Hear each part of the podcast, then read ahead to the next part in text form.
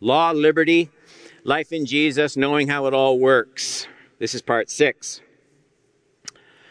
The title this morning is Belief in the Heart must be lived in your outside life. Belief in the heart must be lived in your outside life. Galatians 2, we're looking at 11 through 14, okay? Galatians chapter 2, verses 11 to 14. Follow along as I read. But when Cephas, that's Peter, Greek name, Hebrew, but when Cephas came to Antioch, I opposed him to his face because he stood condemned.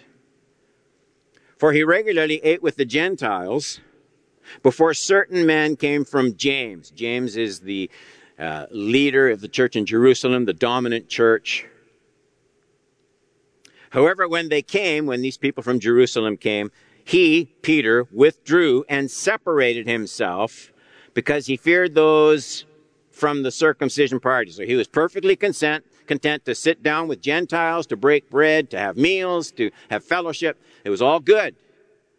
Until these guys came from Jerusalem, and then Peter said, Oh, no, no, I won't. And he's just with the Jews. Paul can't stand it. 13. Then the rest of the Jews joined his hypocrisy. That's an interesting phrase, isn't it? So that even Barnabas was led astray by their hypocrisy. That's the second time he uses the word hypocrisy. 14. But when I saw that they were deviating from the truth of the gospel, I told Cephas in front of everyone, so this is not like, Peter, come over here. I just wanted, no, in front of everybody, so everybody could hear. That seems mean, doesn't it? But the reason for that is the people are in droves starting to follow Peter's example. He doesn't gain anything just talking to Peter. I told Cephas in front of everyone, 14, if you, who are a Jew, live like a Gentile and not like a Jew, how can you compel Gentiles to live like Jews? It, it must have been very hard, I think, for Paul to deal with this situation, it says in Antioch. Here's one of the reasons. Peter had, had been involved in welcoming Paul at Jerusalem. Remember, Paul, after uh, 14 years, he goes to Jerusalem, and it was Peter's support in Jerusalem that kind of welcomed Paul, recognized his ministry. Peter kind of led the group in saying, "This, this Saul, now Paul, is a, he's a changed man. This is the gospel. Come on, we, we, I know you guys are afraid, but we got to welcome him in. We got to bring him in." That was Peter. Can't imagine what that encouragement from Peter must have meant to Paul. And then, and then Paul mentions the presence of Barnabas. Very specifically. He says Barnabas was carried along with the same hypocrisy as Peter. That's what the text says. And Paul has to confront Barnabas along with Peter. Now, in order to catch just how hard this must have been on Paul, remember, it was Barnabas who was perhaps the very first one to express confidence in Paul when no one else believed Paul could have ever come to Christ after his horrible past of persecuting Christians in the church. You can see that. It's in Acts 9 26 to 30. When he arrived in Jerusalem, he tried to join the disciples. Look, they were all they were all afraid of him. Since they did not believe he was a disciple. Here Barnabas. Barnabas, however, took him, brought him to the apostles, and explained to them how Saul had seen the Lord on the road, and that the Lord had talked to him, and how in Damascus he had spoken boldly in the name of Jesus. Saul was coming and going with them in Jerusalem, speaking boldly in the name of the Lord. He conversed and debated with the Hellenistic Jews, but they tried to kill him. When the brothers found out, they took him down to Caesarea and sent him off to Tarsus. Paul owed a lot to Barnabas. Nobody believed Paul. Paul may have had no ministry whatsoever in your New Testament had it not been for Barnabas. Like, that's amazing. And Barnabas, Barnabas was a great man. Over and over, we see this ministry. Barnabas, the son of encouragement and love in the New Testament. Remember, remember when Paul didn't want to give Mark a second chance at traveling and ministering with him, took Silas, left Mark. You know what happened? Barnabas. Barnabas goes up to Mark and says, Come on, come with me. That's a great thing. That's a great thing. It's in Acts 15. After some time had passed, Paul said to Barnabas, Let's go back and visit the brothers and sisters in every town where we have preached the word of the Lord and see how they're doing. Barnabas wanted to take along John, who was called Mark, but Paul insisted that they should not take along this man who had deserted them in Pamphylia and had not gone on with them in the work. They had such a sharp disagreement that they parted company. And Barnabas took Mark with him, sailed off to Cyprus. Paul chose Silas and departed after being commended by the brothers and sisters to the grace of the Lord. Now, why am I doing this? Keep this in mind. Peter, when Paul comes to Jerusalem after 14 years of isolated, isolated ministry, he goes to Jerusalem. Peter's one of the first ones that welcomes Paul, recognizes. Barnabas does the same thing. So this had to be in Paul's mind when these are the two most prominent people deserting the gospel in Antioch. It's, it's of all people, Paul must have thought, Peter and Barnabas. I have to confront Peter and Barnabas.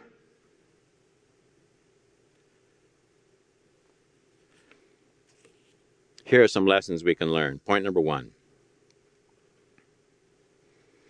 It's possible for some actions to so contradict the truth of the gospel that a loving acceptance of those actions is immoral. Think about that. There are rare times when tolerance becomes wicked. That's what you're seeing here. They're compromising the truth of the gospel. It's not just some personality conflict. They're changing the content of the gospel.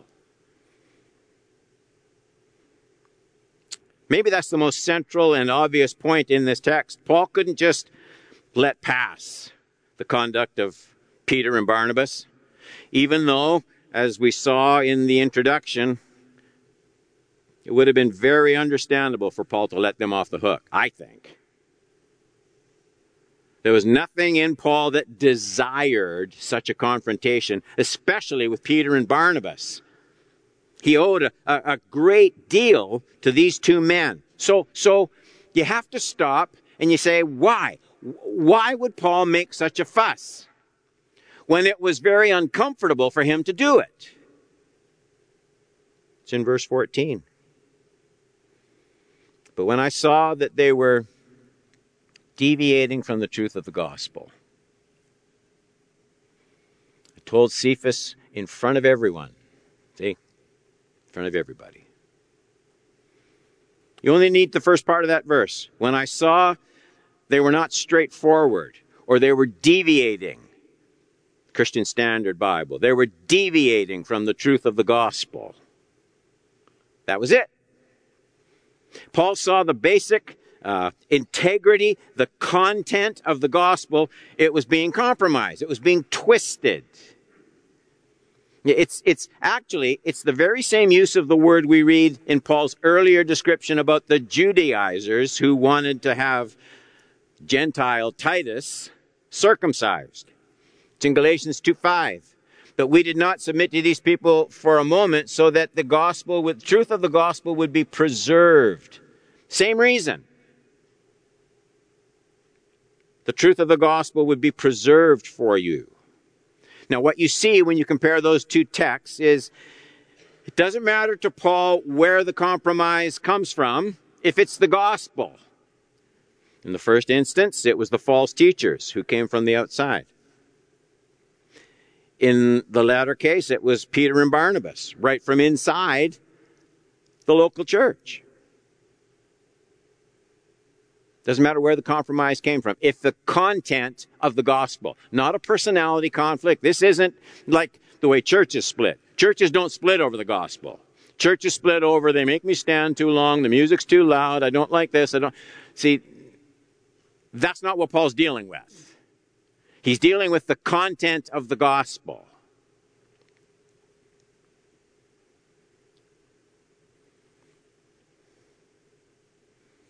Imagine Paul saying that. Peter, Peter, you're, you're compelling these newly converted Gentiles, you're compelling them to return to the old covenant. Peter's actions were of such power and vividness that Paul says he was responsible for these people turning from the gospel just as surely as if Peter had preached a sermon denying Jesus Christ. But Peter was doing it without saying a word. Now, later on, Peter himself, much older, much more mature, he would write to the church himself. He would write to the church about the danger of false teachers who would deny the gospel. This is the same, this is the same Peter there were indeed false prophets among the people, just as there will be false teachers among you. They will bring in, they will bring in destructive heresies. Destructive of what? Well, destructive of the people. That's why allowing false teaching is never compassionate. It's never loving. It's destructive to people. Even, look, even denying the master who bought them and will bring swift destruction on themselves. But, but, years earlier, in Antioch, somehow Peter lost sight of the fact that he could deny Jesus without saying anything. Do, do we need to hear that sometimes? I'm pretty clear on the deity of Christ. I've read and studied. I don't have to say a word, though, to deny the gospel of Christ. It can be easily done.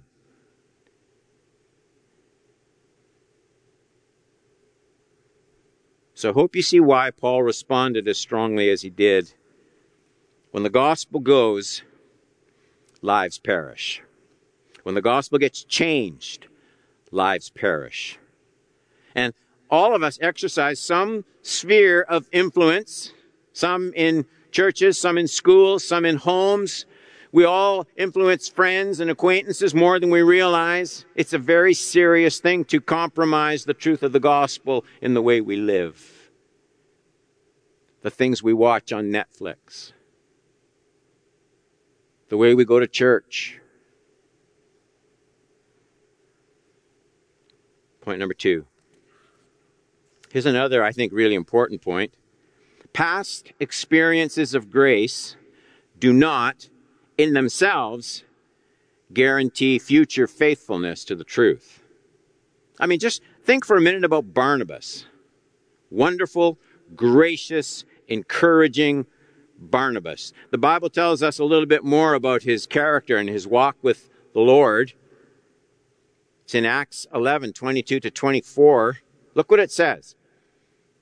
News about them reached the church in Jerusalem, and they sent out Barnabas to travel as far as Antioch. When he arrived and saw the grace of God, he was glad and encouraged all of them to remain true to the Lord with devoted hearts. Now this is talking about Barnabas. He was he was a good man. Look at he was full of the Holy Spirit, full of faith. I love people to say that about me. Large numbers of people were added to the Lord. Barnabas was a good man. He didn't do bad things. He shunned sin and wickedness. The text says Barnabas was full of the Holy Spirit. It's always a wonderful thing to watch someone of whom it can be just so obviously said he was full of the Holy Spirit. We usually like to talk about all Christians being indwelt by the Spirit. True enough, but that's not what this is talking about. Full of the Holy Spirit, the gifts of the Spirit, the power of the Spirit in ministry. Barnabas. That was Barnabas, full of the Holy Spirit. Full of faith, it says. Faith for God to work miracles, faith to persist in sustained prayer, faith to lead others to Christ. Barnabas, the text says, didn't just dabble in this, he was full of these things. He overflowed with these things. So Barnabas stood out from the crowd.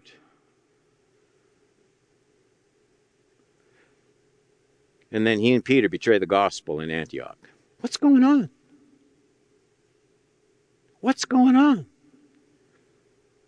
How, how are we going to explain this? I mean, look at Peter. He, of all people, knew better than he acted in Antioch. Remember just some of the lengths to which God went to straighten out Peter's thinking on this whole issue of the gospel and the doing away of the old covenant and the inclusion of Gentiles in the church? Let me just refresh your memory. This is Peter. The he is Peter. He saw heaven opened and, and an object that resembled a large sheet coming down being lowered by its four corners to the earth. You don't forget something like that. But he did in Antioch. Verse 12 In it were all the four footed animals and reptiles of the earth and the birds of the sky, and a voice said to him, Get up, Peter, kill, eat. Peter knows who's talking to him. No, Lord. I've never eaten anything impure or unclean. This is Peter's introduction to the radical freedom of the gospel of Jesus Christ. Peter is about to be sent to the house of Cornelius. Cornelius is a prominent leader, a Gentile. To prepare Peter for that missionary enterprise, God sends this vision in which God lowers a sheet. All the animals that Peter had been raised as a devout Jew to renounce as unclean. And the voice says, Peter, have a barbecue. Peter, of course, refuses out of loyalty to the commandments in the book of Leviticus, chapter 11. That's what you'd expect him to do, I guess. And then, in words that must have sent shock waves through Peter's whole religious system, comes what I've said is clean, Peter. Don't, don't you dare call unclean. There's a change coming, Peter. This vision is what we would refer to as a paradigm shift for Peter, the church, the history of the world. God is telling Peter that a new era, a new era in redemptive history has been launched through the death and resurrection of Jesus Christ. That sacrificial system and the Old Testament regulations of ceremonial cleanness, separateness from the Gentiles, They've done their job. Their usefulness is over now that Jesus has shed his blood. Peter gets to Cornelius' house, makes clear his understanding of what God was showing him in that vision. It's in 25 to 28 of Acts 10. Peter entered. Cornelius met him, fell at his feet, and worshiped him. Oh, man. Peter lifted him up and said, Stand up. I myself am also a man. While talking with him, he went in and found a large gathering of people. And Peter said to them, You know, it's forbidden for a Jewish man to associate with or to visit a foreigner, but God has shown me that I must not call any person impure or unclean. So Peter understood. He understood what God was doing. He understood what God was showing him in that vision. He did see God's heart to reach the Gentiles. He did see God's plan to reach the whole world with the gospel of Christ. It's wonderful. Wonderful to see the Holy Spirit, the same Holy Spirit leading both Peter and Paul, totally independent of each other, leading them in the same direction. Paul, before his conversion, he couldn't see beyond Judaism. He was a Pharisee of Pharisees. He persecuted the church out of loyalty to the old covenant. Peter couldn't imagine going to the house of Cornelius any more than he would eat unclean food. But here they are, Peter and Paul, led by the Spirit of God to see the truth of the gospel.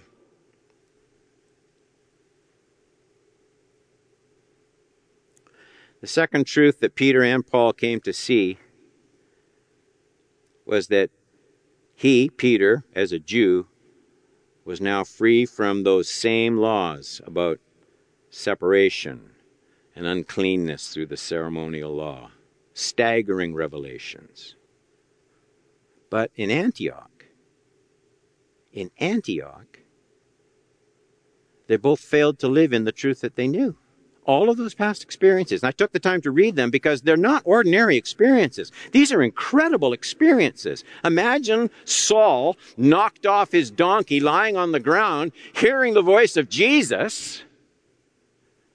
Imagine Peter sitting there with his sheet coming down out of heaven.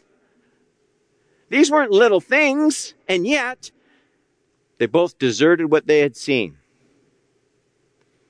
Peter, uh, Peter and Barnabas, rather, both deserted what they had seen. So, here's the question as we wrap up What went wrong in Antioch? What went wrong in Antioch? Point number three. Both Peter and Barnabas were led astray by the fear of man, which leads to hypocrisy. Look at Galatians 2 12 and 13. For he, Peter, regularly ate with the Gentiles before certain, certain men came from James, heavyweights. However, when they came, he withdrew, he separated himself, because he feared those from the circumcision party. And then the rest of the Jews joined his hypocrisy, so that even Barnabas was led astray by their hypocrisy. So the important insight at the end of this teaching comes from seeing the linking of two terms in these verses. Notice how Paul links fear, right there, and hypocrisy, there and there. And notice that the linkage, there's this cause and effect. First comes fear in verse 12, then comes the hypocrisy in 13. Fear first, and that's what made them hypocrites. Peter feared the men who had come from James' church. What would they think about Peter's eating with the Gentiles? After all, Peter was an apostle. He was supposed to show leadership. What if he lost his credentials? So, whatever the internal process, Peter played the wrong thoughts in his mind. He allowed the fear of people to dominate his actions. I'm sure Peter didn't want to live hypocritically to the gospel. I'm sure he loved Jesus. And he, and he had the revelation of the truth from God about the gospel and the Gentiles, but, but he took his eyes off the Lord and he put his eyes on those people from Jerusalem. And you, you can't be true to Jesus, living for the approval of your peers. If you forget everything else I say this morning, if I could get every person under 20, here's how you, here's how you don't ruin your life in your 20s. You care more about what Jesus thinks than any of your friends think. You can't be true to Jesus if you're going to be dominated by the fear of your peers. Jesus said the same thing. John 5:44. I left some text out because I'm just trying to brush through this. How can you believe? Since you accept glory that comes from one another, but don't seek the glory that comes from the only God. What I want to do is compare these two words. This one, let me clean that up a wee bit, just a minute. I want to compare that word with that word because they aren't the same, are they? They aren't the same. Accepting is easy. This is, this is the normal way we drift. Accepting approval from people. That, that, dictates a lot of what we do. Seeking implies effort. If, if you're going to keep your eyes on Jesus, it's a lot more work than keeping your eyes on people. The applause of the crowd you just accept. It's a natural process. We all live to please each other. That's the natural order since the fall.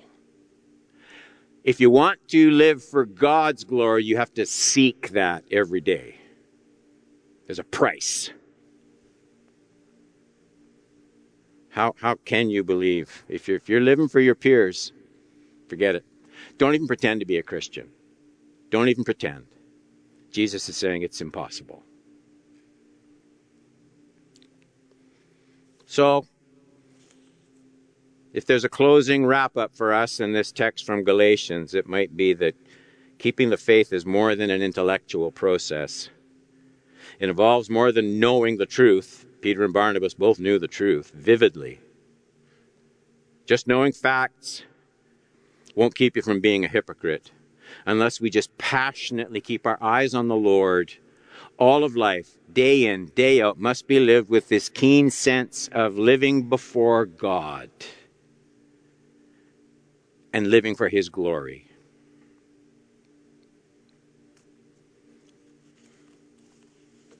Where would the New Testament church have ended up? Where would the New Church, the New Testament church have ended up if Paul had been more afraid of being called unloving or intolerant than he feared losing the truth of the gospel. What if he had given in to that fear? What if, I mean, it's, it's just an unbroken chain right back to the New Testament church. Doesn't matter what link you take out, the chain's broken. What if Paul hadn't confronted Peter and Barnabas about the truth of the gospel? What if he just let it go and everybody just drifted in that direction? What I'm saying is this if you have kids who know and follow Jesus Christ, the reason they do is Paul was intolerant of Peter and Barnabas's mistake. And it was a loving intolerance because it brought the gospel to everyone in this room you had something to believe that you could rely on. Because Paul didn't tolerate deviating from gospel truth. Of course, you got to be careful what you're being intolerant of. There's a lot of things that are just taste. Make room for everybody. But if you're talking about the gospel,